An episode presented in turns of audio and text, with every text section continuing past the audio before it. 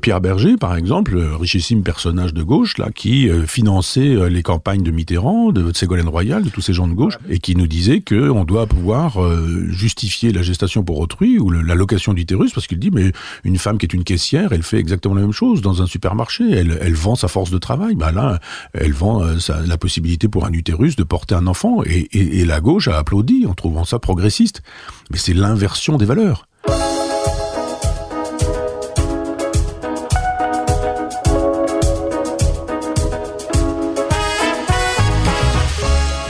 Bonjour et bienvenue à un nouvel épisode de Contact. Je retrouve avec plaisir mon ami Michel Onfray, avec qui j'ai le bonheur de maintenir ouverte une conversation depuis une quinzaine d'années. C'est un, c'est un privilège, mais aussi un grand plaisir. Euh, je n'imposerai pas à tous nos auditeurs, spectateurs, qui vous connaissent sans doute assez bien, une présentation trop exhaustive, parce que ben, ça serait long. Le, l'inventaire détaillé de tout ce que vous avez écrit prendrait trop de temps. Mais quand même, j'aimerais rappeler que votre plus récent projet est une histoire de l'âme, une affaire qui s'amorce il y a très longtemps dans une grotte, peut-être, qui se structure beaucoup avec le christianisme conquérant et nous mène possiblement à une forme de dystopie, le transhumanisme. On aura l'occasion d'en parler. Votre travail de réflexion en profondeur s'accompagne aussi depuis trois ans d'observations peut-être plus ludiques sur l'actualité, euh, actualité quotidienne. C'est la Nef des Fous. Est-ce que nous sommes tous à bord, d'ailleurs, d'une nef de fous, Michel? Je ne sais pas si c'est une manière de commencer la conversation, mais on en a l'impression quand on lit nos journaux. Oui, oui, la réponse est oui, bien sûr. Enfin, bon, c'est... Et bonjour. Bonjour à vous aussi. Et c'est, une, c'est un vieux poème médiéval, La Nef des Fous. Et euh, c'est une peinture de, de Jérôme Bosch aussi, mais je pense effectivement que nous sommes dans une nef des fous, c'est-à-dire un, un bateau déglingué qui, qui qui ne sait pas où il va, qui est ballotté par la mer et, et rempli justement de fous, de cinglés, de tarés, d'imbéciles, de crétins. Ce qui m'amène à vous poser ma, ma première véritable question, parce que vous avez été longtemps professeur mmh. au lycée, mmh. euh, et j'ai l'impression ici, comme ailleurs dans le monde, qu'il y a sciemment ou non, une destruction de l'éducation.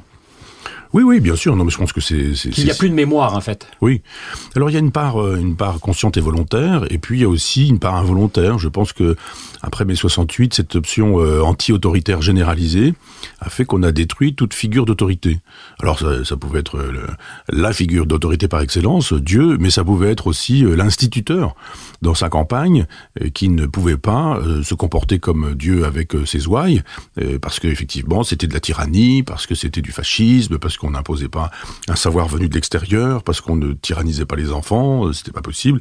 Et moi, je me souviens de l'arrivée de mai soixante-huit à l'école, où on a commencé à, à, à tutoyer les professeurs, à les appeler par leur prénom, et où, en fait, la discipline n'était pas nécessaire, euh, et, et je pense que tout ça a empiré. Alors, ça pouvait partir d'un bon sentiment, mais peut-être que l'autorité avait généré un autoritarisme dont il fallait se défaire. Mmh, mmh. Mais euh, se défaire de l'autoritarisme en supprimant toute autorité, c'était pas la bonne solution. Et on voit aujourd'hui ce qu'on appelle de l'intolérance à la frustration, c'est-à-dire que personne n'accepte plus euh, qu'on lui dise non, ou qu'on lui dise « je vais t'apprendre quelque chose ». Donc évidemment, le problème n'est plus aujourd'hui qu'on tutoie l'instituteur, mais qu'on va donner des cours à l'instituteur quand on est un enfant. Et, Donc et, pas et, question d'être élevé comme voilà, un élève devrait absolument, l'être. Voilà. Et d'ailleurs, élevé, moi j'aimais bien ce mot, c'est-à-dire élevé, ça veut dire on vous prend là où vous êtes et puis on vous fait grimper. Et, on vous et, fait la compte échelle. Et, et voilà, vous, vous démarrez à quatre pattes, à genoux, et puis vous êtes debout, bipède, et puis vous apprenez à marcher, puis vous apprenez à courir. C'est ça, élever quelqu'un. Et, et ça ne se fait plus, parce que euh, on ne veut pas... Euh, On ne veut pas forcer quelqu'un, et en fait, euh, on fabrique des, des animaux, quoi, chacun obéissant à sa à son petit prurit personnel, et, et c'est assez problématique. C'est-à-dire les contenus. On fabrique des animaux. Vous êtes conscient que ça c'est provoquant comme déclaration? Non, enfin, je ne sais pas si c'est vraiment provoquant, mais je veux dire qu'on voit, on, on voit ça au quotidien. Ce que j'appelle une espèce de guerre civile à bas bruit, où n'importe qui fait n'importe quoi, où il n'y a plus de punition, et où vous pouvez insulter les gens, frapper les gens, euh, voler les gens, violer les gens. Enfin, ça se passe comme ça au quotidien. Vous voyez un peu ce qui est devenu un voyage en train aujourd'hui. Vous avez toujours des gens qui téléphonent à haute voix, mmh, mmh. qui euh, racontent leur vie. Si vous leur faites remarquer, ils commencent à vous insulter. Parfois, vous avez des gens qui euh, qui sortent un couteau. Enfin, bon, voilà, ce sont des animaux. Je pense que... Mmh. Il y a une espèce d'évolution racontée par Darwin, C'est-à-dire on est, on est sorti de, de l'animalité pour parvenir à l'humanité, puis retour. Est-ce qu'il y a une régression ? Oui, oui, il y a une ré- régression. Il y a certains endroits en banlieue, par exemple, où vous avez l'équivalent de ce qu'étaient probablement les tribus primitives. Où vous avez des mâles dominants, des femelles qui appartiennent aux mâles dominants, et puis vous avez le mâle dominant qui fait la loi. Alors à coups de kalachnikov, à coups de, à coups de poignard, de couteau, vous savez tous les jours aux informations aujourd'hui, euh, des, enfin toutes les semaines, vous avez des morts à, à Marseille, parce que des bandes rivales euh, s'entretuent. Ben, les bandes rivales qui s'entretuent, c'est très exactement la description euh, des, des, des tribus primitives à l'époque euh, où Darwin les raconte, et où même, je ne suis pas très freudien, on le sait, mais quand Freud raconte Totem et Tabou, alors qu'il a beaucoup lu Darwin, il nous raconte ça. Nous Nous sommes dans l'époque des tribus primitives, oui. Des tribus primitives avec des téléphones portables. La loi de la jungle. Oui. C'est tenté qu'on puisse oui. appliquer ici l'expression. Euh, alors, c'est plus de l'incivilité, ça, ça va au-delà, oui. mais le degré zéro du vivre ensemble devrait être justement euh, ce civisme qui n'existe plus et qui est même méprisé. Est-ce que ça participe de, de cette euh, éducation qu'on gomme, où on n'apprend plus? Oui, d'abord on n'apprend plus, et puis euh, comme on n'apprend plus, on n'apprend plus non plus ce que, ce que Freud appelait le surmoi, c'est-à-dire la, la morale. Quelque chose qui vous dira non, une petite voix en nous qui, qui dit non, et qui dit non, tu ne fais pas ça. Oui, ça tu le fais, ça tu ne le fais pas. On ne vole pas, on ne tue pas, on ne pille pas, on ne massacre pas, on ne, on ne fonce pas sur son voisin, on lui met pas de gifle. Enfin voilà, c'était des choses qu'on apprenait jadis. Alors on l'apprenait euh, au catéchisme, et puis si on n'aimait pas le catéchisme, on avait l'instituteur républicain qui nous enseignait exactement la même chose, les fameux hussards noirs de la République, et qui nous disait que euh, dans les cours d'éducation civique, exactement ce que nous disait le, le christianisme, moins la transcendance. Encore que, il y avait une espèce de Dieu déiste, on citait Benjamin Franklin par exemple dans les cours de morale pour nous expliquer qu'il y avait une espèce de grand œil de, mm-hmm. de, de Dieu qui nous regardait, mais on nous toujours disait... présent d'ailleurs sur les billets de dollar américains. Oui, mais vous savez la Déclaration des droits de l'homme aujourd'hui, elle a dans le préambule une référence à l'être suprême. Je me souviens très très bien. Oui. D'ailleurs, on peut partout en France, si on va au commissariat bien ou ailleurs, sûr. lire. Absolument. Mais peu de gens lisent la déclaration. Tout à fait. Alors, il y en a qui nous disent aujourd'hui que c'est pas bien qu'on ait un crucifié, par exemple, dans un tribunal, mais ils sont pas du tout gênés par le fait que on ait la Déclaration des droits de l'homme qui, elle, parle de, de, de l'être suprême. Moi, je suis athée, ben, en même temps laïque. Hein, je veux dire, on peut dire euh, laissez ça de côté. On n'a pas besoin de ce genre de choses. On a mais... fait d'ailleurs, j'allais dire, grand, je m'excuse, je vous ai interrompu, mais on a fait grand cas et vous vous êtes expliqué là-dessus. Euh... sur ce que votre athéisme s'accommodait très bien aussi euh, de ce que vous avez été façonné dans un monde chrétien et que certaines valeurs de, de cette civilisation auxquelles vous adhérez. Donc, euh, on peut être chrétien sans être croyant d'une certaine façon. Oui, dès, dès qu'on on est du verbe naître, dès qu'on est dans une civilisation, on prend la couleur de la civilisation. C'est difficile de dire, euh, enfin encore que aujourd'hui ça, ça puisse se faire, mais euh, je, je, je vis dans une civilisation judéo-chrétienne, mais euh, je vis selon les principes bouddhistes ou euh, musulmans. Alors musulmans, on le voit aujourd'hui. Donc des gens qui euh, se comportent en musulmans dans, un, dans une civilisation judéo-chrétienne en disant je ne veux pas de cette civilisation judéo-chrétienne. Enfin jadis, la règle du jeu était que euh, si on vivait dans, un, dans une civilisation judéo-chrétienne, eh bien euh, sa foi, on la vivait par devers soi, euh, tranquillement à la maison. Et puis, ça ne posait aucun problème. C'est le principe du creuset républicain. C'est vrai aux États-Unis, oui, c'est sûr, vrai en France. C'est-à-dire que sûr. quand on joint une culture, une civilisation, un pays, oui. euh, ben on fait un peu avec les coutumes et us locales. Oui, oui. Alors, Rome fait comme les Romains, c'est, c'est vieux, c'est pas seulement chrétien, mais c'était une façon mmh. de dire euh, la communauté ne regarde pas à votre couleur de peau, à votre religion, à votre sexe, à votre âge. Enfin, il n'y a aucune discrimination qui, qui, qui vaille dans, dans cette aventure. Euh, si vous êtes français, aimez la France et ça suffira. Euh, ça, c'est devenu difficile parce que ça aussi, euh, euh, la France, c'est un surmoi. De la même manière que le bien, le mal, c'est un surmoi, que la religion... Une forme de corset en fait, qui, qui nous tient qui, qui Ça nous... devrait, ça devrait être une espèce d'obligation. De dire, euh, on aime la France, la France c'est un style de vie, un art d'être, une façon de parler, une façon de, de, de, de penser le paysage, même la nourriture, euh, la littérature, la philosophie française, c'est pas la philosophie allemande, je dis une banalité, mais euh, quand on a Bergson, quand on a Montaigne, quand on a même Sartre ou Camus, quand on a tous les philosophes des Lumières, Diderot, Helvétius, et cetera, il y a un style, il y a un ton, il y a une ligne... ligne claire, comme on dit en bande dessinée. Je ne veux pas faire euh, trop abscon euh, et entrer dans, dans les, les dédales de la philosophie qui pourraient euh, peut-être euh, rendre la chose, je ne sais pas si c'est plus complexe, mais, mais difficile. Quand Bergson, puisque vous parlez de Bergson, parle d'élan vital, euh, est-ce qu'il y a une absence d'élan vital en ce moment? Parce que c'est ce que je ressens. Alors c'est une, c'est une belle notion, le, la notion d'élan vital chez Bergson, elle n'est pas si simple que ça. C'est-à-dire que quand on, quand on cherche, il n'a pas consacré un livre à, à cette question, mais il y a de l'élan vital un peu partout. Et c'est effectivement un concept majeur. Moi je pense que c'est un, un concept majeur. Mais j'ai l'impression que notre civilisation oui. euh, en ce moment oui. et, et euh, en appel d'air mmh. et qu'il n'y a plus non, mais vous avez cet raison. Élan. Moi, je suis vitaliste. C'est-à-dire, je pense effectivement que tout ce qui est est vivant.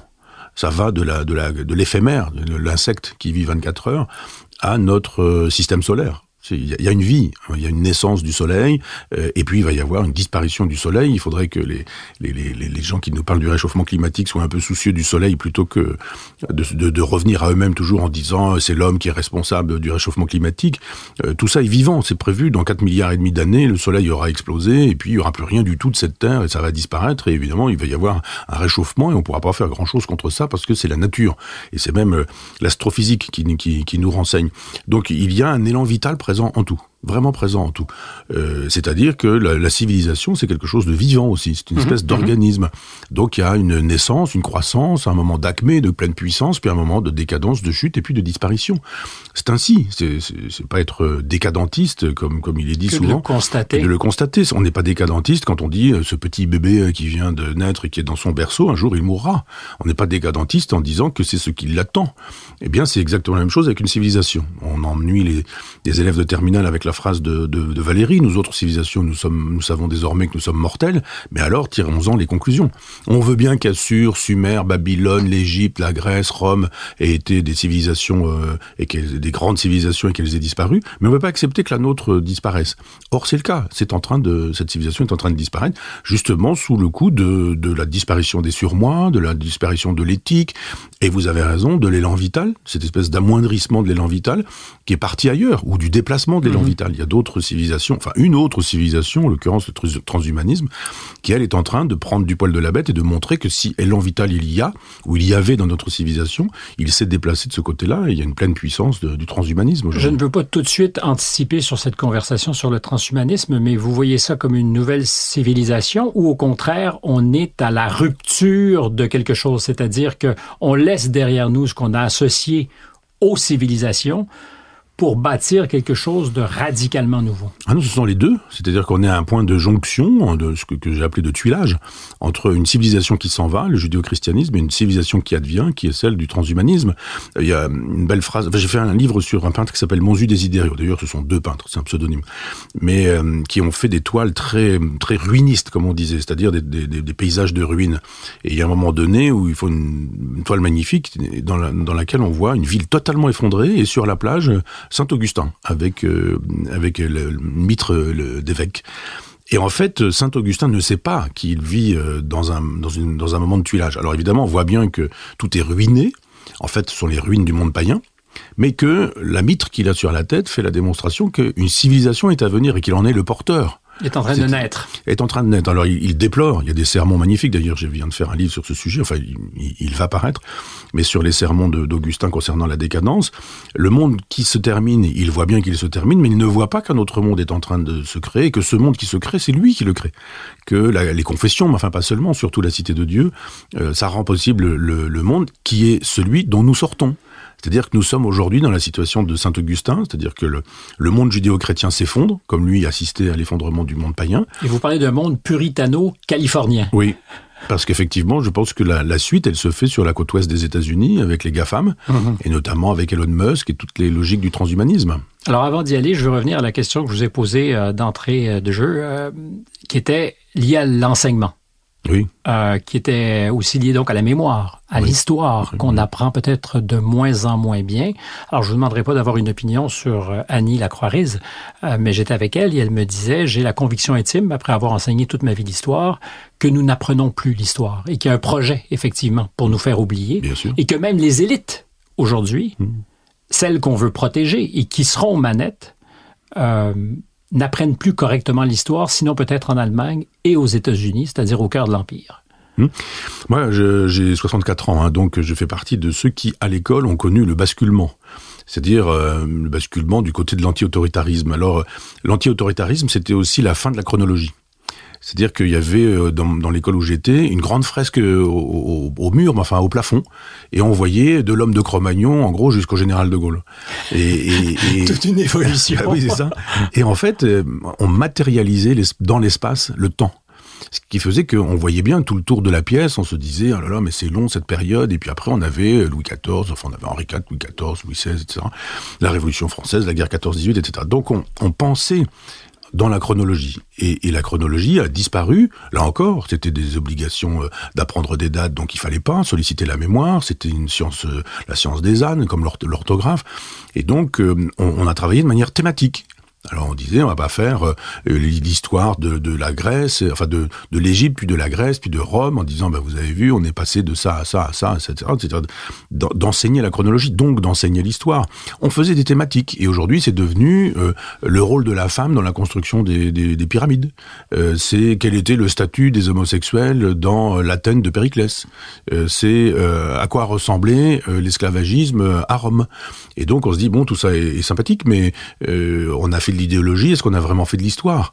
Et donc, euh, on a fait de l'idéologie parce qu'on nous a enseigné que c'était pas bien euh, de, de, de mal se comporter avec les femmes, avec les esclaves, et cetera. Quand on était dans l'Antiquité, on se dit, bah oui, d'accord, mais l'Antiquité, euh, c'est justement pas la modernité. On va pas dire, l'Antiquité, c'est nul parce qu'ils ignoraient l'avion. Ça n'a aucun sens. Oui, c'est anachronique complètement. C'est totalement anachronique, mais simplement, l'anachronisme, au sens étymologique, euh, c'est l'incapacité à placer dans le temps ce qui relève du temps et ce qui procède du temps. Donc, si vous n'enseignez pas le temps, c'est-à-dire la chronologie et donc l'histoire aux enfants, alors, tout est possible. Est-ce qu'il y a un décès ? Je pense qu'il y, y a les deux. C'est-à-dire, il y avait cette idée qu'effectivement, il fallait détruire. Parce que, évidemment, si on dit oui, on passe pour complotiste... Non, mais ça, ça me gêne pas de passer euh... pour complotiste aux yeux des crétins. Mais il y, y a eu, effectivement, parfois une volonté de détruire un vieux monde.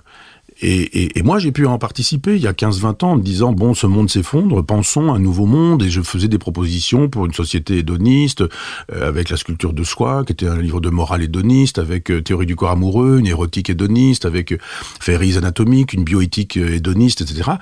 Et je me dis, mais j'ai péché par, euh, par vanité ou par orgueil, parce qu'une civilisation qui s'effondre, on n'arrive pas tout seul en disant, je fais des propositions pour une civilisation alternative. Ça n'a aucun sens. C'est maintenant que je, je le constate. Donc, euh, il y a un moment donné où on se dit, oui, il y a eu... Alors, vous parliez fort justement tout à l'heure de l'instinct vital. Je pense effectivement que le, le, le, le, le, l'énergie, le, le, l'élan vital disparaît, ça c'est évident. Mais que des gens ne savaient pas qu'ils faisaient ça. Ils détruisaient un monde, mais en même temps, ils n'avaient pas vraiment de monde alternatif. Que proposaient les soixante-huitards comme autre monde ? Bon, d'accord, la, la France de De Gaulle, c'était pas bien. Mais alors, c'était quoi leur France à eux ? L'alternative. Ben, il n'y avait pas de modèle. Il y avait des communautés dans le Larzac, Peace and Love, euh, l'amour libre, le pétard, euh, le, le, la, la pop musique, et cetera. Bon, tout ça, très bien, mais euh, qu'est-ce que ça produit comme civilisation ? Il n'y avait pas de projet de civilisation. Donc, euh, quand on regarde tout ça, on suppose un projet nihiliste. Cohn-Bendit, il a, il, il a milité pour quoi ? Pour la destruction d'un monde, et aujourd'hui, c'est quoi ? C'est, c'est le meilleur support de, de Macron, du macronisme, de la pensée maastrichtienne, du libéralisme. Enfin, je pense que le, le Cohn-Bendit de mai soixante-huit cracherait au visage de Cohn-Bendit d'aujourd'hui. Mais euh, ces gens sont, sont des gens totalement inconséquents. Alors évidemment, papa, maman, la famille, la monogamie, la fidélité, pas de pilule, pas d'avortement, tout ça, c'était pas terrible. Mais l'idée de dire qu'il fallait avoir des relations sexuelles avec des enfants, ce qui était le cas de, de Cohn-Bendit, ça n'a gêné personne dans les années soixante-dix. Il mmh. a écrit un livre, Le Grand Bazar, où, où il disait qu'il avait lui-même des pratiques pédophiliques. Ce monsieur est toujours, Cohn-Bendit, sur les, sur les antennes, à nous donner des leçons de morale dans... Mais est-ce que c'est, c'est justement euh, ce qui permet de faire advenir ce qu'on appellera le nihilisme, à défaut d'autre chose? C'est le nihilisme, nous y sommes, c'est-à-dire l'absence de sens, l'idée que tout vaut tout.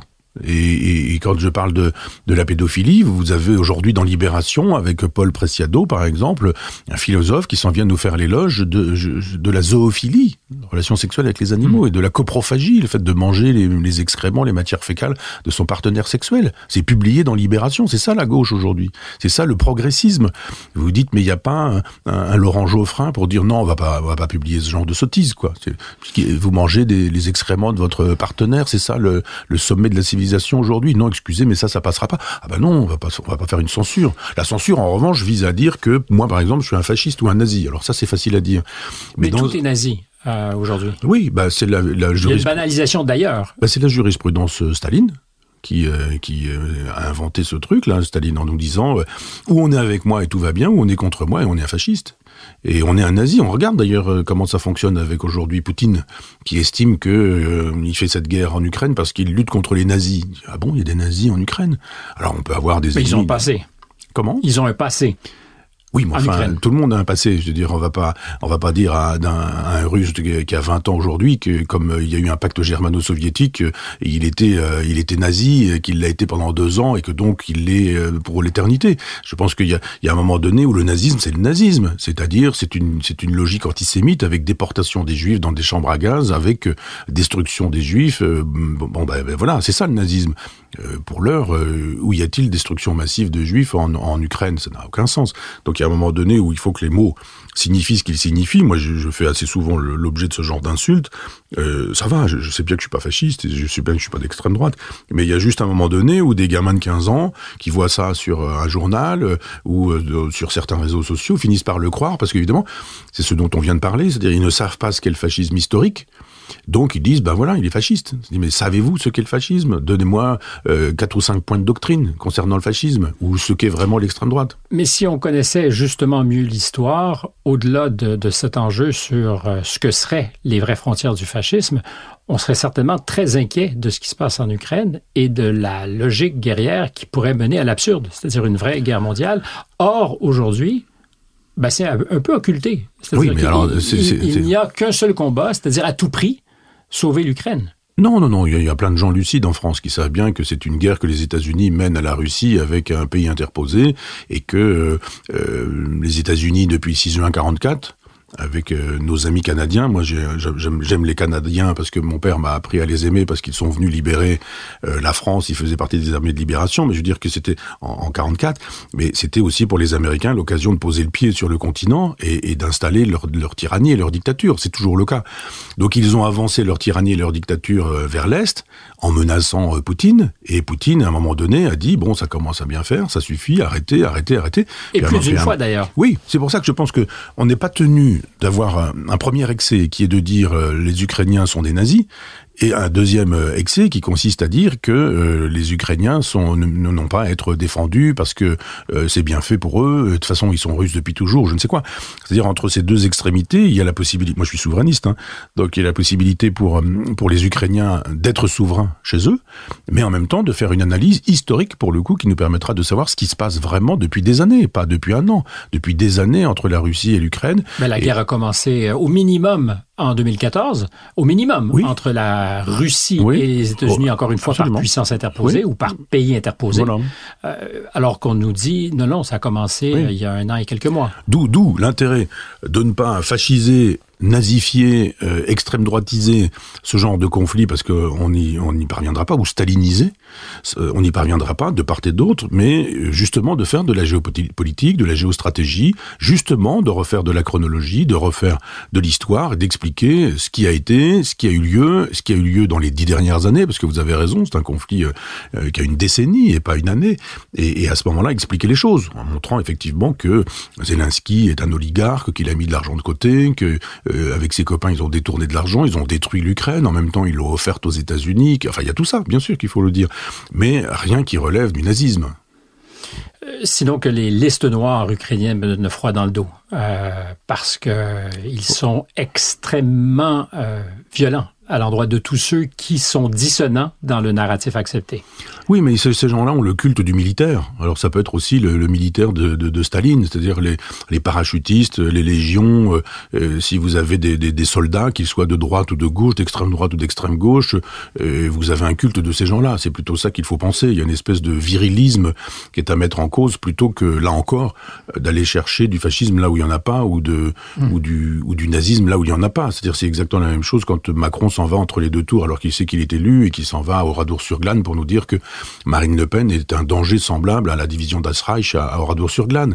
À un moment donné, je dis, on n'est pas obligé d'aimer. Au mémorial. Alors après, il va au mémorial de la Shoah, parce que ça ouais. suffit pas. En, en, entre, entre les deux tours, il fait ces deux choses-là. Donc il y a un moment donné où si vraiment on veut faire de l'histoire, il faut pas en faire n'importe comment. C'est-à-dire il faut voir le fascisme là où il est, l'extrême droite là où elle est, le stalinisme là où il se trouve, l'antisémitisme là où il y en a, plutôt que partout, parce qu'en voir partout, c'est justement faire ce que nos ennemis font, c'est-à-dire que on finit par imaginer que Platon était, un, était stalinien, par exemple, ce qui évidemment n'a aucun sens. Mais comment expliquer effectivement cette tentation de dire de tout ce qui est dissident que ça relève de l'extrême droite ? ben parce que c'est l'impensé, Adolf Hitler. Adolf Hitler n'est pas mort. Il y a quelque chose d'assez sidérant. Ce, ce type-là est là en permanence dans les débats, c'est-à-dire qu'il y a un moment donné, quand vous mettez à, à, à court d'arguments quelqu'un qui, qui ne sait pas trop quoi vous répondre, immédiatement, euh, c'est la fameuse réduction euh, ad Hitlerum. Euh, il y a un moment donné où, paf, ça y est, on arrive, c'est le nazisme, c'est la chambre à gaz. Vous dites, mais calmez-vous, c'est pas... Euh, ce, ce type est toujours là, est toujours présent, alors que finalement, si vraiment on faisait de l'histoire, on dirait, bon, alors la résistance, je vois l'autre jour, euh, on parlait de, avec des amis de, de la résistance, de tel ou tel philosophe, je ne vais pas les accabler, mais enfin, euh, je dis, mais attendez, à quelle époque la résistance ? Oui. À quelle époque ? Ça veut dire quoi ? euh, À bah, la libération de Paris, il y a beaucoup parfois, de résistants, ou de destins résistants qui se sont faits. Mais c'est ça, ou alors euh, des, des, des gens qui rentrent en résistance alors que Stalingrad a eu lieu. Bon ben bah, ça va, c'est réglé, quand Stalingrad a eu lieu, la guerre est gagnée, il suffit juste aux Américains d'arriver pour... C'est une question de mois. Donc euh, pour moi, la résistance, c'est le dix-huit juin quarante avec le général de Gaulle. Euh, pendant ce temps-là, les communistes, eux, collaborent pendant deux ans, les, les, les communistes français, au nom du pacte germano-soviétique. Alors évidemment, ça, ça ne se dit pas. C'est-à-dire, on, on ne va pas raconter que Mitterrand a eu la Francisque, qu'il a été vichiste, maréchaliste, qu'il a été euh, ministre de l'Intérieur et de la Défense euh, et de la Justice. En fait, ça s'est finalement dit, mais clairement, ça n'a froissé personne. Ça, non, ça ne produit aucun effet. Vous avez une bibliothèque François Mitterrand à Paris, personne ne propose de la débaptiser. Il n'y a aucun problème. C'est, dès, dès que vous avez une rue François Mitterrand, euh, vous n'avez pas quelqu'un pour vous dire euh, ce type a été euh, a, a eu la, la Francisque. Donc euh, non, il n'y a, a pas de droit d'inventaire sur la gauche. Et le problème, c'est ça, c'est-à-dire que la, la, le Parti communiste français a collaboré pendant deux ans. Euh, la, la, les, les socialistes euh, ont, ont rendu possible la torture pendant la guerre d'Algérie. Euh, les socialistes se sont reniés en mille neuf cent quatre-vingt-trois avec Mitterrand au pouvoir. Mais vous n'avez pas le droit de faire cette histoire-là. D'une certaine manière, si vous voulez faire de l'histoire, vous allez trouver des trucs pas terrible. Donc il vaut mieux faire de l'idéologie. Et, et c'est ce qui se passe. Ne faisons pas d'histoire, on verra effectivement que tout ça ne fut pas glorieux pour beaucoup, mais faisons plutôt de l'idéologie et ça permettra de continuer à, à enseigner des sornettes. Alors vous avez plus d'une fois parlé de cette euh, époque qui est la nôtre, totalitaire et, et certainement aussi terrifiante à plein d'égards. Vous avez écrit sur mille neuf cent quatre-vingt-quatre un livre, si ma mémoire est bonne, Théorie de la dictature. Je pense que vous préparez quelque chose sur le monde de Aldous Huxley, euh, le meilleur des mondes, euh, qui s'appellera, si je suis dans mes notes correctes, le fétiche et la marchandise. Mmh. Euh, c'est comme si le monde qui se dessine avait été parfaitement inspiré par les voies euh, les plus dystopiques qu'on ait eues. C'est sidérant. C'est-à-dire qu'on a vraiment l'impression que Macron, il a sur ce, sa table de nuit, euh, mille neuf cent quatre-vingt-quatre d'Orwell et le meilleur des mondes d'Aldous Huxley. Macron et ses copains et ses amis euh, planétaires, euh, Georges Soros par exemple, on a vraiment l'impression que tous ah, les parce soirs... Parce que c'est pas que franco-français. Hein. Non, bien sûr. Et que tous les soirs, euh, ils se prennent une petite, une petite dose, une, une injection, comme ça, un petit chapitre, juste pour dire on va fabriquer ce monde-là, quoi. Parce que moi, je me souviens d'avoir découvert le mot ectogénèse. Euh, au collège, j'avais douze treize ans quand je lisais ce livre d'Aldous Huxley. L'ectogénèse, c'est le, c'est, c'est l'utérus artificiel. C'est-à-dire vous fabriquez des enfants dans une machine. Eh bien, c'est une réalité. Aujourd'hui, il existe un, un utérus artificiel piloté par intelligence, euh, par I A, intelligence artificielle, euh, en Chine. Donc vous avez aujourd'hui la possibilité de fabriquer un enfant qui n'aura eu ni père ni mère, sauf euh, il procédera évidemment d'un spermatozoïde et, et de l'ovule qui, qui est nécessaire, mais il aura été fabriqué dans une machine avec des substances qu'une intelligence presque artificielle... Presque ex nihilo, presque. Mais, mais oui, c'est ça. Et, et à, à neuf mois, quand un enfant naît, il a tout le passé de sa mère, tout, tout ce que sa mère a bu, mangé, ingéré, entendu, écouté, toutes les émotions, les sensations, les perceptions de sa mère. Il est, le cerveau de l'enfant est riche de tout ça. Et comment on fait quand c'est une une machine qui est censée donner ce genre de souvenirs, euh, une, une mère qui habite à Marseille et qui fait manger, de, qui mange de l'aioli et qui donne le goût de, de l'aioli à son enfant dans son ventre. Cyrulnik raconte ça très bien dans Sous le signe du lien. Euh, comment est-ce qu'on va faire ? À un moment donné, on va lui injecter euh, des, des, des, des molécules d'aioli pour que... Enfin, c'est quand même sidérant. Eh bien, euh, la gauche aujourd'hui, qui se prétend progressiste, défend ça. Le, la location des utérus, la vente et l'achat des enfants et, et la possibilité de fabriquer des enfants dans, en laboratoire ou même de la viande artificielle euh, qui est une viande fabriquée à partir de, de cellules tumorales de, de bœuf, mais en même temps on, on dit bah, vous avez vu, on n'a pas fait souffrir les animaux, donc on respecte les animaux, on évite les abattages et l'industrie, et cetera. Donc mangez donc de ces tumeurs euh, cancéreuses, mangez donc de, de, de, de la viande de, de synthèse et, et là c'est du progressisme ça. Dans Aldous Huxley, il y a aussi le soma, c'est-à-dire cette oui. substance qui permet à tout le monde de vivre sa vie tranquillement, sans trop poser de questions. Qu'est-ce que serait le soma de l'époque ? L'iPhone. le téléphone portable, c'est-à-dire c'est l'instrument de la, de la suggestion. Oui, totalement. J'étais euh, il y a quelques jours euh, au Japon, par exemple. On, on voit que euh, tout le monde... Mais il n'y a pas besoin d'être au Japon. Quand je fais mon trajet de, de Normandie à, à Paris, euh, tout le monde est, est sur une tablette, un iPhone, euh, avec des écouteurs dans, dans, dans, dans les oreilles. C'est fini, le livre. Plus personne ne lit. Et moi qui suis toujours curieux des lectures des gens, quand je vois quelqu'un qui a un livre dans la main, la plupart du temps, j'essaie de voir ce qu'est le titre, comme ça, par curiosité. C'est rarement un grand classique. On y voit peu de gens qui lisent Flaubert, euh, ou Joyce, ou, ou Baudelaire. Euh, on, on y voit des gens qui lisent des, des, des succès de librairie, des, des bêtises, des mangas, des choses comme ça. Donc euh, oui, c'est comme ça que ça se passe, c'est-à-dire que... C'est ça le fétiche et la marchandise? Alors le, le, le, le fétiche, c'est, c'est une... Euh, fétiche et marchandise, ça renvoie à, à, à Marx, à une analyse mmh. extrêmement intéressante de Marx, où il nous dit, il y a un moment donné où on oublie le travail qu'il y a dans un objet. Et euh, on a... Totalement un, sublimé. Un, voilà, on a un verre d'eau, ben voilà, on a soif, on met de l'eau dans son verre, et puis on voit... Mais on ne va pas voir ce que c'est que ce verre, d'où vient cette eau, comment a été fabriquée la bouteille en plastique, euh, ce que ça suppose derrière, et cette façon de croire que le, l'objet a une espèce d'autonomie, euh, c'est un petit peu comme de croire qu'un morceau de bois, parce que c'est une statuette africaine, a, a des pouvoirs et des puissances intrinsèques. Et il dit, euh, Marx, que finalement, tout est marchandisé, tout est réifié, transformé en choses, et que le capital excelle en ça, puisque finalement, ce qui est réifié, ça, c'est susceptible d'être vendu. Euh, vendu, échangé, monnayé, et cetera.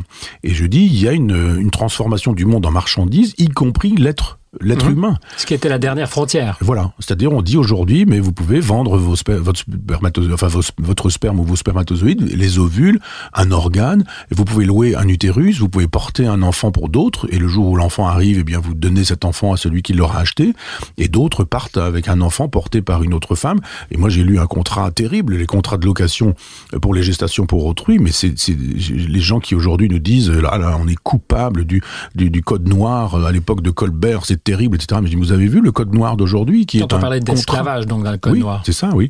Et je dis, mais là, vous avez l'équivalent d'un code noir contemporain. Plutôt que d'aller fustiger Colbert pour ce code, évidemment, qui n'était pas terrible, et c'est une litote que de le dire, mais je dis, mais ça existe aujourd'hui, et ça ne vous gêne pas. Il faudra attendre trois siècles, quatre siècles que, que des individus disent, mais attendez, regardez, il y avait ce genre de contrat, c'était quand même incroyable, et cetera. Non, pas du tout. C'est-à-dire qu'on y est présentement, et oui. ignorant de ce qui, dans trois, quatre siècles, si on est encore là pour discuter, on estimera peut-être être un point de rupture. Euh, moi, je ne crois pas. Je crois que la civilisation nous montrera ça comme un, comme un grand progrès. On nous dira, regardez, c'était des gens qui réussissaient à, à obtenir de cette civilisation barbare, c'était des humanistes, vous vous rendez compte, c'est des gens qui faisaient attention à la personne humaine, à la figure humaine, c'est vraiment n'importe quoi. Ça, ce sont les premiers qui se sont affranchis de l'humanisme, ce sont donc des héros, et, et ils, ils codifiaient cette idée que, par exemple, dès que l'enfant naît, il ne faut pas que le, la mère qui l'ait porté puisse toucher, regarder l'enfant, lui manifester quelque affection que ce soit, il faut immédiatement que l'enfant soit arraché au ventre maternel en disant, voilà, c'est terminé, vous avez fait cette enfant, maintenant vous pouvez rentrer chez vous, l'enfant on le donne, on le nettoie, on l'habille, puis on le donne aux géniteurs qui l'ont acheté. C'est, c'est formidable ça, c'est ça le progressisme. Et si dire non, c'est pas un progrès, ni pour la mère, euh, ni pour ceux qui achètent, ni pour l'enfant, on passe pour un fasciste aujourd'hui. Moi ça me gêne pas du tout de passer pour un fasciste en, en dénonçant cette réification, parce que l'homme de gauche que je suis... Réification parce qu'il n'y a, encore une fois, plus de frontières à ce qu'on peut marchandiser? Oui. C'est-à-dire que Pierre Berger, par exemple, richissime personnage de gauche, là, qui... ex-compagnon de Yves Saint-Laurent. Oui, qui euh, finançait les campagnes de Mitterrand, de Ségolène Royal, de tous ces gens de gauche. On rappelle la déclaration. Et qui nous disait qu'on doit pouvoir euh, justifier la gestation pour autrui ou le, la location d'utérus, parce qu'il dit, mais une femme qui est une caissière, elle fait exactement la même chose dans un supermarché. Elle, elle vend sa force de travail. Ben là, elle vend euh, sa, la possibilité pour un utérus de porter un enfant. Et, et, et la gauche a applaudi en trouvant ça progressiste. Mais c'est l'inversion des valeurs. C'est, la, la gauche, c'était à l'époque des, des Misérables de Victor Hugo, elle prenait parti de, de Cosette et de Fantine. Elle était contre les Thénardier, qui, qui, qui mentaient pour obtenir de l'argent et, et qui faisaient que, et, que Fantine était obligée de se, de se prostituer, elle était obligée de vendre ses cheveux, mm-hmm. puis de se faire arracher les dents pour trouver de l'argent. Pour, et, et la gauche, aujourd'hui, défend les Thénardier. Qui sont les Thénardier d'aujourd'hui? C'est eh ben... ceux qui sont en ce moment en train de faire en sorte que ce qui avait de plus sacré peut-être, Euh, oui. certainement qui n'avait pas été totalement violé, le biologique, est aujourd'hui marchandisable. Oui, oui, les Thénardier, ce sont les gens qui pensent que le, les corps, les âmes, les cœurs s'achètent et se vendent. Et l'âme, ça pourra se reproduire? Parce que c'est une... Alors, on peut rentrer peut-être dans Anima, parce oui. qu'on y est certainement résolument d'ailleurs. Euh, avec Anima, vous proposez une histoire de l'âme. Mmh. Euh, parce que selon les époques, l'âme est une chose, puis une autre. Et ça pourrait nous amener, ça pourrait nous faire déboucher vers le transhumanisme. Mais justement, euh, dans votre démarche, en quoi cette histoire de l'âme nous mène à ce dont on parle, au transhumanisme? Alors c'est un peu compliqué parce que c'est l'histoire de la matérialisation de l'âme qui est en jeu. C'est-à-dire qu'il y a un moment donné où je, je, je suppose que dans les grottes de Lascaux, dans le moment de la préhistoire, la mort est inacceptable. Et mm-hmm. on se dit, ce mort que j'ai... Parce que moi j'ai eu, comme tout le monde, hélas, l'occasion de, d'assister à la mort de gens que j'aimais, notamment ma compagne, et, et à un moment donné où la négation de la mort nous fait... Est-ce que je peux vous arrêter sur cette affaire? On en a déjà parlé, mais... Alors, vous êtes un homme de tête, vous êtes professeur de philosophie, philosophe... Euh... Est-ce que la rencontre de ce qui est par définition indicible, c'est-à-dire la perte de quelqu'un qu'on a aimé dans sa chair, change le rapport qui n'était peut-être que théorique avant? Alors, il y a votre père, vos parents, votre compagne, mais est-ce que c'est...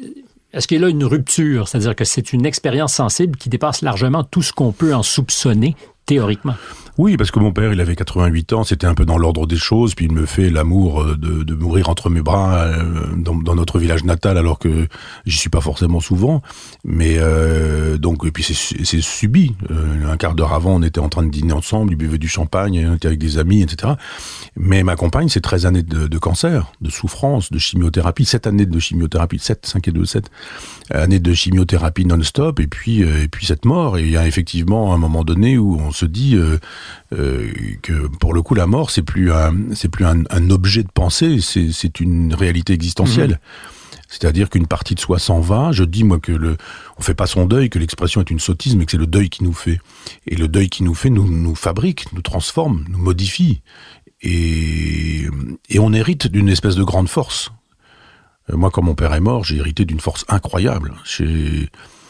J'étais redevable de sa force, de sa puissance, de sa droiture, de, de ses vertus. Je me suis dit, maintenant, il faut être à la hauteur, quoi. Et avec Marie-Claude, ça a été la même chose. Je me suis dit, c'est jamais plein, elle n'a jamais été dans la, dans la, je souffre, j'attire l'attention sur moi-même, et cetera. Donc, il y a une espèce de même chose, de grandeur, d'élégance, et cetera. Donc, ce sont des leçons qui nous sont données, et, et pour le coup, on, on détruit plein de choses inutiles autour de soi. Tout ce qui fait courir les gens, euh, on s'en moque. C'est-à-dire, on a un sens de, de tout ce qui est vain, de toutes les vanités. On se dit, mais pff, courez après ça, les honneurs, l'argent, les richesses, la réputation, je sais pas quoi. Tout ça, c'est, c'est, des, c'est, des, c'est de la fiction. Euh, c'est du vent, ce sont des ombres, et, et, et on est concentré sur l'essentiel. Donc, de fait, quand on se retrouve devant le cadavre de sa compagne, on se dit, mais non, elle va ouvrir les yeux, elle va ouvrir la bouche, elle va parler, elle va bouger, elle va me regarder, elle va me sourire. Et je me suis dit, je suis en train d'assister à la naissance de la religion, à la naissance du religieux. Mmh, mmh. C'est-à-dire, devant la mort, nier qu'elle soit là, la mort, et inventer quelque chose qui survivrait à la mort. Et je me suis dit, voilà le processus généalogique de l'âme. L'amener au moment où on se dit non, le, le mort n'est pas mort. Quelque chose en lui survit, et ce quelque chose qui survit en lui, évidemment, il est immatériel, puisque la matière que nous avons devant nous, elle est totalement inanimée. Donc, on fabrique une âme pour dire, je, je ne peux pas accepter cette réalité-là, et cette âme, elle est là. Donc, il me regarde, ce mort, il m'écoute, il me voit, je lui parle. Et puis, on peut dire, même éventuellement, regarde-moi, enfin, bouge, dis-moi quelque chose au mort. Et j'ai pas fait ça, mais enfin, je me suis senti mentalement presque dans le, dans le, dans le, dans l'attente de ça. Et donc, je, j'ai, j'ai supposé à partir de ça que la généalogie de l'âme immatérielle était là. Et donc, Anima, c'est l'histoire de, de la matérialisation de l'âme. Il y a un moment donné où euh, Descartes nous dit, bon, euh, je crois que j'ai trouvé le lieu où l'âme et le corps s'unissent. La, la, la substance pinéale. Voilà, où la, la substance étendue et la substance pensante se, se lient. Il fait une belle erreur, euh, ce que Bachelard aurait appelé un obstacle épistémologique, c'est-à-dire euh, vous croyez découvrir un truc et finalement c'est une erreur. Mais il dit j'ai ouvert un cerveau, parce qu'il faisait beaucoup d'anatomie, euh, Descartes, puis il dit mais il y, y a plein de symétries dans le cerveau, hémisphère droit, hémisphère gauche, et cetera. Puis il dit euh, puis même le visage, vous avez deux yeux, deux narines, deux oreilles, et cetera. Et puis même deux bras, deux jambes, dans le corps deux testicules. Enfin il dit voilà, c'est il euh, y a une symétrie partout. Et dans le cerveau il y a un truc où il y a pas de symétrie, c'est l'épiphyse, la glande qu'il, qu'il appelle lui la glande pinéale. Et il dit si c'est le lieu unique dans le cerveau, c'est le lieu où se, où se rejoignent le corps et l'âme. Et donc, il y a Régus ou d'autres amis cartésiens qui lui disent « Bon, ben voilà, l'âme est matérielle. » Il dit « Non, non, pas du tout. » Mais comment ça, pas du tout? S'il y a une liaison entre l'âme et, et le corps et qu'elle est dans une matière qui est la glande pinéale, c'est que... Euh, voilà. Descartes veut sauver le christianisme, donc il passe pas euh, du côté de, du matérialisme. Mais d'autres le font à sa place, mm-hmm. le fameux Régus dont, ou Régis dont j'ai parlé tout à l'heure, mais aussi euh, un peu euh, Gassendi, on va pas rentrer dans le détail, puis après les matérialistes français du dix-huitième, et qui nous disent non, il n'y a que de la matière, il n'y a que des atomes. Et il y a même Sade qui, en tant que, alors je parle pas du pornographe mais du philosophe, qui nous dit mais il y a de l'électricité. Et quand on commence à matérialiser la, la, l'âme. l'âme avec des atomes, qu'en même temps on l'anime avec ce, ce fameux élan vital dont nous parlions tout à l'heure, ou, ou l'électricité, qui est quand même quelque chose de neuf au dix-huitième siècle, eh bien à ce moment-là, Elon Musk peut arriver. Je vais vite, mais je dirais Elon mm-hmm. Musk peut arriver parce qu'il nous dit un jour de l'âme, de, des atomes plus de l'électricité, moi j'ai ça, en, j'ai ça en magasin, et il nous dit vous êtes vos data. Ce que vous laissez de vous-même, c'est votre âme. C'est-à-dire, la somme de nos données, voilà, ça serait notre la âme. La somme des données numériques qui sont dans le cloud, dans le nuage. Ça aussi, c'est intéressant, parce que dans les nuages, jadis, c'était Dieu, c'était le ciel, et cetera. Aujourd'hui, dans le ciel, il y a les, il y a les données que vous laissez. C'est pour ça que je disais tout à l'heure que l'iPhone était le lieu de notre assujettissement. C'est-à-dire que vous dites, bah tiens, là, je cherche un restaurant, euh, et puis tiens, j'ai trouvé un restaurant, et puis bon, bah voilà, j'ai laissé cette information, c'est pas très grave. Sauf que, on sait quel restaurant vous allez choisir, et puis quand on aura tous les restaurants de votre existence, on saura quel était votre goût, et éventuellement les plats que vous aurez choisis, et éventuellement, et cetera. Mais la somme de tous nos goûts ne fait pas notre âme. Ce que je pense, mais ce que pensent les transhumanistes, qui eux disent, mais il y a un moment donné où on va même probablement numériser ce qu'il y a dans notre cerveau, et donc déplacer ce qu'il y aura dans votre cerveau. À un moment donné, quand vous aurez une tumeur au cerveau, on dira, oui, vous avez une tumeur dans votre cerveau, mais dans la matière de votre cerveau. Mais vous n'avez pas une tumeur dans les datas de votre cerveau que nous avons sauvegardées. Et nous allons remettre les informations de votre cerveau dans un autre cerveau, qui d'ailleurs pourrait être le même que le vôtre. Qu'on aurait on pu... pourrait télécharger. C'est ça. On pourrait télécharger ce qui se trouvait dans le, dans, dans le cerveau, dans un cerveau qui serait exactement le même que le vôtre, parce qu'on aurait pu cloner votre cerveau dès votre naissance pour faire de telle sorte que vous ayez une espèce de, de disque dur. Oui, ah. Vous avez un disque dur à disposition et on remet sur un autre disque dur ce qui s'y trouvait en disant ben, vous avez une espèce d'immortalité. Michel, en lisant l'image, j'ai réalisé, puis je, j'imagine qu'on le sait tous, mais que l'eugénisme, qui est peut-être euh, le pied dans l'étrier pour aller vers le transhumanisme. Je ne sais pas si vous achetez cette, cette oui, séquence. Oui, c'est vrai, oui. Euh, c'est pas du tout nouveau. Parce non. qu'on fait toujours reposer sur les, les épaules coupables du mauvais docteur Mengele et voilà. des nazis, encore une fois, oui. la tentation eugénique. Mm. Or, l'idée de l'homme nouveau, parce que c'est de, toujours de ça qu'il s'agit, mm. euh, ça, ça remonte à la Révolution française. En fait, déjà, Condorcet avait cette idée de... de mixité, de, de mélange, je sais pas comment on doit appeler ça, mmh, mmh. de mariage entre le singe et la femme pour peut-être créer un... Absolument, des chimères, on appelle ça des chimères ouais. aujourd'hui, un mélange de, entre l'animal et l'homme. Et donc, oui. la tentation de, de bidouiller dans le naturel, oui. c'est pas du tout nouveau. Non. Alors d'abord, l'homme nouveau, c'est une phrase de, de, de Saint Paul. Et Saint Paul nous dit l'homme nouveau, il est dans l'imitation du corps du Christ. Et, et donc, bon, on voit bien que l'homme nouveau, il se fabrique par le chrétien. L'homme nouveau, c'est le chrétien, à, par rapport aux juifs. Et cette, cette expression « homme nouveau », on la retrouve chez les Jacobins de dix-sept cent quatre-vingt-treize, avec des théoriciens, c'est là que j'ai été sidéré de trouver chez Maupertuis, chez Condorcet, chez Sieyès, par exemple, voire chez Rousseau et chez, et chez Diderot, tout de même, ça fait beaucoup, euh, des propositions eugénistes. Maupertuis nous dit très précisément « mais il y a des haras où on fait des sélections pour avoir les meilleurs animaux, mais pourquoi on ne ferait pas la même chose avec les hommes ?» Euh, Diderot qui nous dit euh, avec un sourire, mais tout de même la chose est dite, que peut-être on pourrait faire copuler des hommes et des singes pour avoir des individus qui seraient des, des fameuses chimères, mais qui seraient des serviteurs euh, extraordinaires. Vous auriez des espèces de, de, de, d'individus qui seraient fra- fabriqués en, en laboratoire euh, pour servir et, et gratuitement et bénévolement, quoi. C'est, c'est des... le laboratoire du docteur Frankenstein. Mais complètement, c'est complètement ça.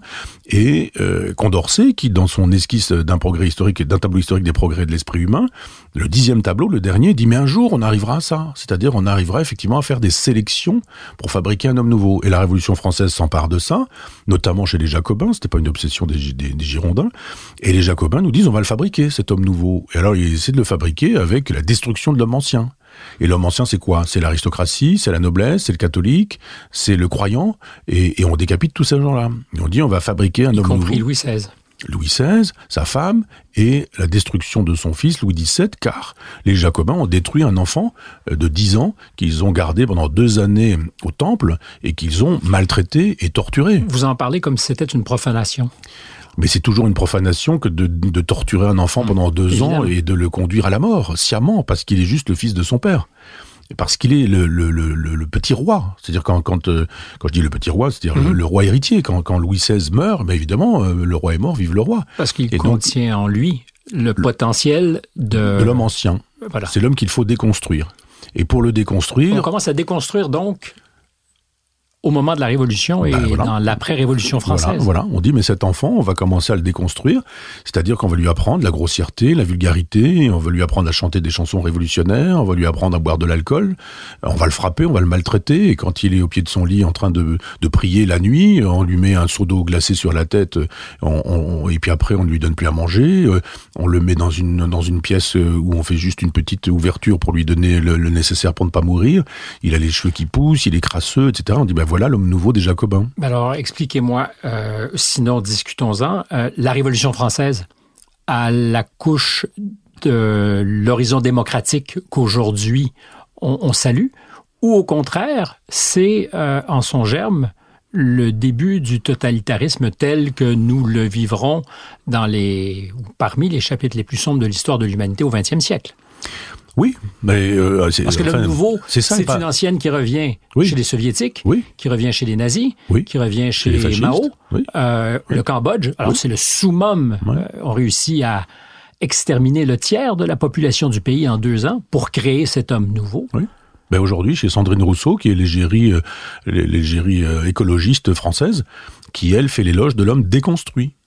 Elle dit qu'il faut un homme déconstruit. Alors évidemment, c'est pas une théoricienne, même si c'est une professeure d'université, je crois, en économie, mais elle pourrait nous dire, mais déconstruit comment votre homme? Alors évidemment, c'est, c'est l'homme qui fait la cuisine, la vaisselle, le ménage, et, etc., etc. Mais on aimerait avoir des, des, des, des précisions sur le et cetera. Mais c'est davantage que ça.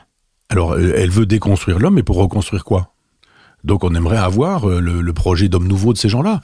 Et je pense effectivement que ce qu'on appelle la NUPES en France, enfin cette association entre les Mélenchoniens, les socialistes, les écologistes, ces gens-là veulent un homme nouveau, on aimerait savoir à quoi il ressemblera cet homme nouveau. Et de fait, c'est l'homme nouveau qui, pour le coup, va être récupéré par les transhumanistes. C'est-à-dire ces gens qui se prétendent anticapitalistes font le travail du capital. Ce sont les idiots utiles du capitalisme. Tous ces gens qui pensent être progressistes en disant qu'il faut justifier la gestation pour autrui, euh, la viande tumorale euh, sous prétexte de, de, de, de, de respecter les animaux sont des gens qui font le travail du capital et du capitalisme. Mais alors, l'homme nouveau, cet horizon indépassable qu'ont essayé de construire les, les soviétiques, euh, les nazis, les chinois communistes et d'autres, et, et les révolutionnaires peut-être français aussi, certains. Euh, va-t-il advenir par le biais du, du marché? Et est-ce que c'est le capitalisme tel qu'on le pratique en Occident qui va créer cet homme nouveau? Oui, pour l'heure, c'est ce qui se passe. Euh, Elon Musk est effectivement un, un des grands acteurs du capitalisme d'aujourd'hui. C'est un libertarien total qui se moque absolument, qui ne veut pas de l'État, qui ne veut pas des syndicats, qui ne veut pas de l'organisation des ouvriers et qui dit, mais voilà, maintenant vous avez la chance de travailler pour moi, donc c'est dix douze heures par jour et vous habitez sur place et il n'y a pas de week-end, il n'y a pas de vacances, vous travaillez un projet formidable.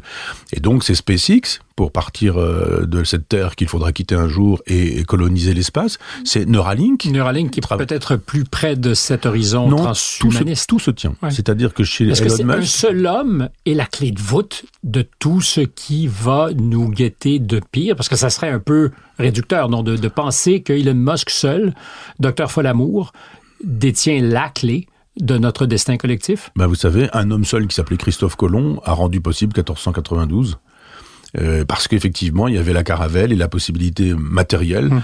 euh, d'envisager la conquête euh, du monde entier. C'est comparable donc? Oui, je pense que c'est, le, le, le, hélas, le Christophe Colomb du Nouveau Monde, et qui sera un monde post-terrestre. Alors, il n'est pas tout seul, bien sûr, mais il y a tous les gens des GAFAM. Tous les gens des GAFAM travaillent dans le même sens. Quand vous êtes milliardaire et que vous pouvez tout acheter, vous êtes dans un endroit et vous dites « Ah, la Tour Eiffel est fort sympathique, ça coûte combien? Je l'achète, je peux l'acheter. » Donnez-moi votre prix. Ah non, mais vous n'allez pas pouvoir. Si, je peux, je suis l'homme le plus riche du monde. Vous pouvez tout acheter. Il y a un moment donné où vous voulez acheter quelque chose qui est sans prix. C'est la vie, c'est la survie. Vous vieillissez, vous dites bah, « Je suis Elon Musk, mais j'ai quand même mon âge, j'ai des problèmes de santé, ceci, cela. Je, je, je mets de l'argent, je veux survivre. Bah, » ces gens-là, ils veulent tous survivre, ils veulent tous s'acheter une espèce d'immortalité.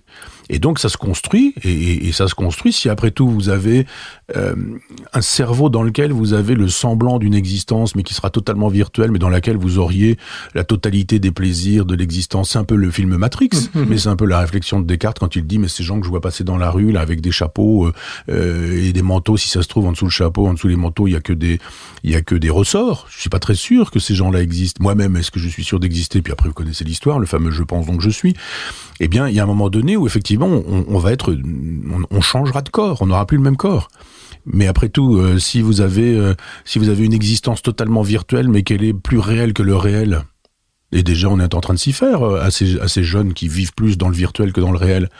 Vous avez des gamins, aujourd'hui, ils passent l'essentiel de leur temps sur leur téléphone portable. Ils ont des avatars, ils sont dans des, dans des mondes totalement virtuels. Il y a un moment donné où vous êtes avachi dans votre fauteuil, mais en même temps, votre cerveau est parti. Vous dites, bah, après tout, si vous êtes dans une espèce de, de, de, de vaisseau spatial, c'est-à-dire avachi dans votre fauteuil, mais qu'en même temps, vous avez cette vie virtuelle qui vous permet d'avoir vos souvenirs, de, d'un seul coup, vous appuyez sur un bouton et vous avez les sensations de vous trouver dans une forêt avec les odeurs de la forêt, les bruits de votre enfance, ou de dire, ah, je voudrais avoir la sensation d'un couscous, et que vous avez la sensation du couscous, peu importe que vous mangez le couscous, puisque vous en avez la sensation. C'est la matrice où on dit ce que tu veux dans le réel ou la petite pilule bleue, et tu auras l'impression d'être dans le meilleur des restos, et tu auras l'impression de manger le meilleur des steaks, euh, voilà. Mais tout ça, c'est virtuel. Voilà. Et il choisit la pilule. Oui, parce que tout ça euh, avance doucement, et ça se fait au, au nom des bons sentiments. Mais alors, en termes euh, anthropologiques, mm-hmm. basiques, à partir du moment où on dépasse la mort, ben, on n'est plus les, on n'est plus constitué de la même façon. Parce Sauf... que cette, cet horizon définit la, la, la construction sûr. De nos vies. Sauf que on, on, on va aller vers une civilisation ultra élitiste. C'est pas tout le monde qui pourra accéder à cette survie-là. Donc, il y aura une espèce d'humanité d'esclaves qui, eux, vivront la, la vie, la, la mort, euh, comme tout le monde, voilà, et puis qui, qui disparaîtront euh, comme on disparaît aujourd'hui, peut-être plus tardivement, mais enfin, euh, voilà, qui, qui, qui connaîtront le, la vie des, des derniers humains. Et puis, vous aurez, vous aurez d'autres humains qui, eux, d'ailleurs, la sélection, elle se fera assez facilement. Quand il faudra rentrer dans un vaisseau spatial, vous allez laisser des gens sur la Terre. Et puis après, vous en avez d'autres qui disent, ben voilà, nous, on s'en va, on part en vacances. C'est réglé pour nous. Donc nous, on part en vacances et vous, vous pouvez continuer à crever sur cette terre qui est devenue invivable. Puis à un moment donné où le dernier homme aura disparu sur la Terre pendant que l'homme post-terrestre euh, existera dans une, dans une autre civilisation. Mais sans avoir à lire entre les lignes de ce que vous dites, c'est donc que l'horizon aujourd'hui euh, de l'humanité n'est peut-être conditionné que par le seul objectif de quitter la Terre. Ah oui? Eh bien, SpaceX, c'est, c'est le but. Hein, de, de, il travaille pour ça. C'est-à-dire que quand euh, il envoie une fusée en l'air et qu'elle explose, Elon Musk, il dit « Ouais, c'est un succès, formidable mm-hmm. ». Et toute la presse reprend ça. Il y en a pas un pour dire... Bah, ah, je vous dirais que là-dessus, pour avoir suivi un peu les derniers, euh, les derniers développements, il y avait plutôt beaucoup d'esprits chagrins qui ont dit « Ah, ben franchement, c'est pas terrible son histoire ». Bah, en France, moi, je je veux pas tout lu, hein, mais je veux dire que euh, les, les grands journaux disaient c'est un succès. Alors, j'ai envie de dire, mais expliquez-nous comment un, un échec peut être un succès. Mais parce qu'on apprend de nos échecs et puis on a mis au point un certain nombre de choses. C'était ça qui était important. Après, c'était peu importe que ça explose. Mais vous faites le pari qu'il va réussir de toute façon. Sur le temps, oui. Dans le temps, oui. J'ai, j'ai dit, mais je, je dis assez régulièrement une chose, c'est que par exemple, quand Louis Blériot euh, mmh. traverse euh, traverse les océans. Avec son avion qui est fait avec des bouts de... Des bouts du de, balsa. Du, du balsa, des, de la ficelle, des trucs... Enfin, c'est vraiment très bricolé, quoi. Et soixante ans pour et le soixante Concorde. Ans après, le Concorde fait son vol inaugural avec André Turcat et, et on emmène des, des, des passagers. Enfin, il y a des vols commerciaux avec des passagers de, à, à, au-delà de la vitesse du son. Il s'est passé soixante ans. C'est, c'est rien. Vite. C'est vite. J'ai vu à Washington, moi, le musée de... Je crois que c'était à Washington, le musée de l'espace. Affirmatif. Et j'ai vu le, la, la, la cabine. Le L E M? Non, pas le L E M, mais le, le, la, la cabine... Enfin, le, le, le, je sais pas comment on appelle ce module, mais qui, qui permet aux astronautes de revenir sur Terre. Truc sur euh, mer. Euh, sur, voilà, qui, ils atterrissent en mer, ils amérissent. Et alors, il y a une, une, une porte ouverte, une petite, un hublot ouvert, et on peut mettre la, la tête un peu. Et je me suis dit, mais c'est incroyable, on voit quasiment de la ficelle, du scotch, des trucs, c'est très bricolé. Et on se dit, mais ils sont allés sur la Lune avec ça, ils en sont même surtout revenus.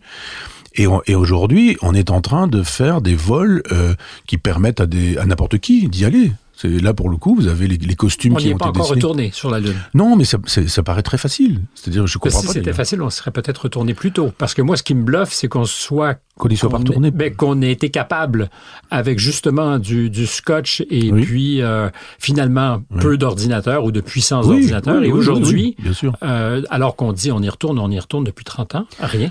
Oui, parce que en plus de ça, moi je suis pas très doué en informatique, mais apparemment le, les, les ordinateurs de bord de ce vol-là étaient inférieurs aux ordinateurs de nos téléphones portables aujourd'hui. Ça n'a rien à voir. De oui, beaucoup. Absolument. Alors pour moi, c'est là aussi le grand mystère. Oui, Comment oui, se fait-il qu'on oui, est oui. incapable d'y retourner plus facilement? Comme si on avait désappris. parce que je crois qu'il n'y a pas la volonté. Il y a, il y a, il y a eu euh, l'Union soviétique, la guerre froide, il y a eu, euh, enfin, il y a, il y a eu plein de choses qui ont fait que l'argent était rare et qu'on a préféré le mettre ailleurs et que c'est revenu au devant de la scène parce que euh, il y a des entrepreneurs comme Elon Musk qui, qui en parlent et puis parce qu'il y a un moment donné où euh, les astrophysiciens disent des choses aussi nouvelles. C'est-à-dire que vous avez aujourd'hui des astrophysiciens qui vous disent qu'il y a des civilisations extraterrestres. Mais ça, entre guillemets, c'est une citation. Et des gens qui travaillent au C N R S, enfin, bah, vous dites... C'est une hypothèse qu'on peut faire certainement. Ah, mais c'est pour cette... Enfin, moi, ce que j'ai lu récemment, c'est, c'est qu'effectivement, c'est même pas une hypothèse, c'est que d'un point de vue statistique, c'est une vérité, c'est une réalité. La question est, euh, maintenant, il va falloir Où chercher, trouver, et voilà.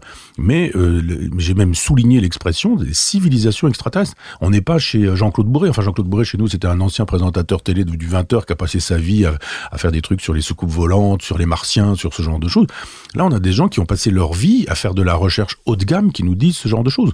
Donc, on a aujourd'hui des exoplanètes, on, on sait qu'il y a des planètes sur lesquelles la vie est possible et que les colonies sont susceptibles d'être installées. Et Elon Musk travaille ardemment à ça. Mais je reviens à la question que je vous posais. C'est comme si cette certitude de ce que la Terre soit peut-être un jour inhabitable... Elle le sera. Euh, euh, soit le... la mécanique qui engendre... Aujourd'hui, cette volonté, pour vous disiez des élites, euh, de trouver un moyen de, de, de s'extraire de, de la Terre pour aller coloniser un ailleurs. Donc, ça serait ça le programme? Oui, mais bah, euh, en même temps, euh, je vous assure que soixante ans plus soixante ans plus soixante ans, il y a un moment donné où effectivement on, on fera des choses extravagantes. C'est-à-dire que Blériot ne pouvait pas imaginer Turca. Eh bien, je pense qu'aujourd'hui, nous ne pouvons pas imaginer ce que ce que nos suivants auront inventé dans un siècle. Et alors, je ne dis pas dans dix siècles. Et là, c'est quatre milliards et demi d'années. Ça, ça laisse du temps pour inventer quelque chose, pour découvrir d'autres civilisations, d'autres modes de propulsion, d'autres modes de déplacement, et peut-être même la possibilité de dire que le meilleur des déplacements, c'est la dématérialisation. Et la possibilité de survivre dans des, dans des vaisseaux spatiaux euh, qui seraient pour le coup euh, arrimés à rien du tout. Mais dans un horizon peut-être plus court, est-ce qu'on est inévitablement confronté à un monde où il y aura euh, ben, deux classes d'humains? Oui. Les augmentés, oui. Et puis... Euh, les diminués. les, les, les diminués ou les non changés, les non ouais, altérés. Ouais, ouais. Ah oui, mais ça c'est sûr. C'est pour ça que je pense que le... Le, le, le retour se fait sous forme de boucle et que les, les tribus primitives dont nous procédons, nous y retournons. Mais quelques-uns entre deux y auront échappé. Donc euh, on va revenir à un moment donné où sur la Terre, effectivement, il y aura une survie pour, pour des primitifs complets, et pendant que d'autres auront, auront quitté cette Terre. Un peu exactement de la même manière que des, des richissimes milliardaires passent leurs vacances sur des yachts dans des endroits paradisiaques, pendant que des enfants travaillent dans les mines euh, euh, en Chine, par exemple. Et il y aura effectivement ce genre de, de, de société ou de civilisation, mais alors là, pour le coup, les, les esclaves, ce seront des milliards de gens. Donc, cette civilisation que vous disiez euh, essentiellement logée sur la côte ouest américaine, ça serait le, le nouvel horizon civilisationnel, davantage que la Chine, parce qu'il y en a qui disent la, la prochaine étape, c'est une civilisation dominée par la Chine. Vous dites non, c'est une civilisation technologique dominée par la Californie? Je pense que la Chine y travaille et que nous ne le savons pas. C'est ça la différence. C'est-à-dire, moi, j'ai pas d'informations sur la Chine parce que personne n'a d'informations sur la Chine, y compris les gens qui vivent en Chine. C'est un pays fermé, clos, totalitaire, et il y a probablement des villes où travaillent des gens sur ces projets-là sans qu'effectivement les Chinois tiennent au courant, euh, nous tiennent au courant de l'avancée de leurs travaux. Je veux pas mettre en relation le, le Covid qui est parti de là-bas. On se dit, tiens, c'est quand même étonnant. Le professeur Montagnier nous a dit, mais, bah, prix Nobel, c'est-à-dire, c'est pas un, un amateur qui nous dit... Immédiatement disqualifié sur oui, toutes les tribunes. Alors qu'il a dit une chose qui méritait l'interrogation. Mais évidemment. J'ai pas dit qu'on, qu'on, qu'on devait y souscrire. Juste un homme qui nous dit, mais c'est du béaba, moi j'ai regardé la constitution de, de, de, de, de cette chimère. Il y a de l'humain et de l'animal dans cette, dans cette histoire. Point à la ligne.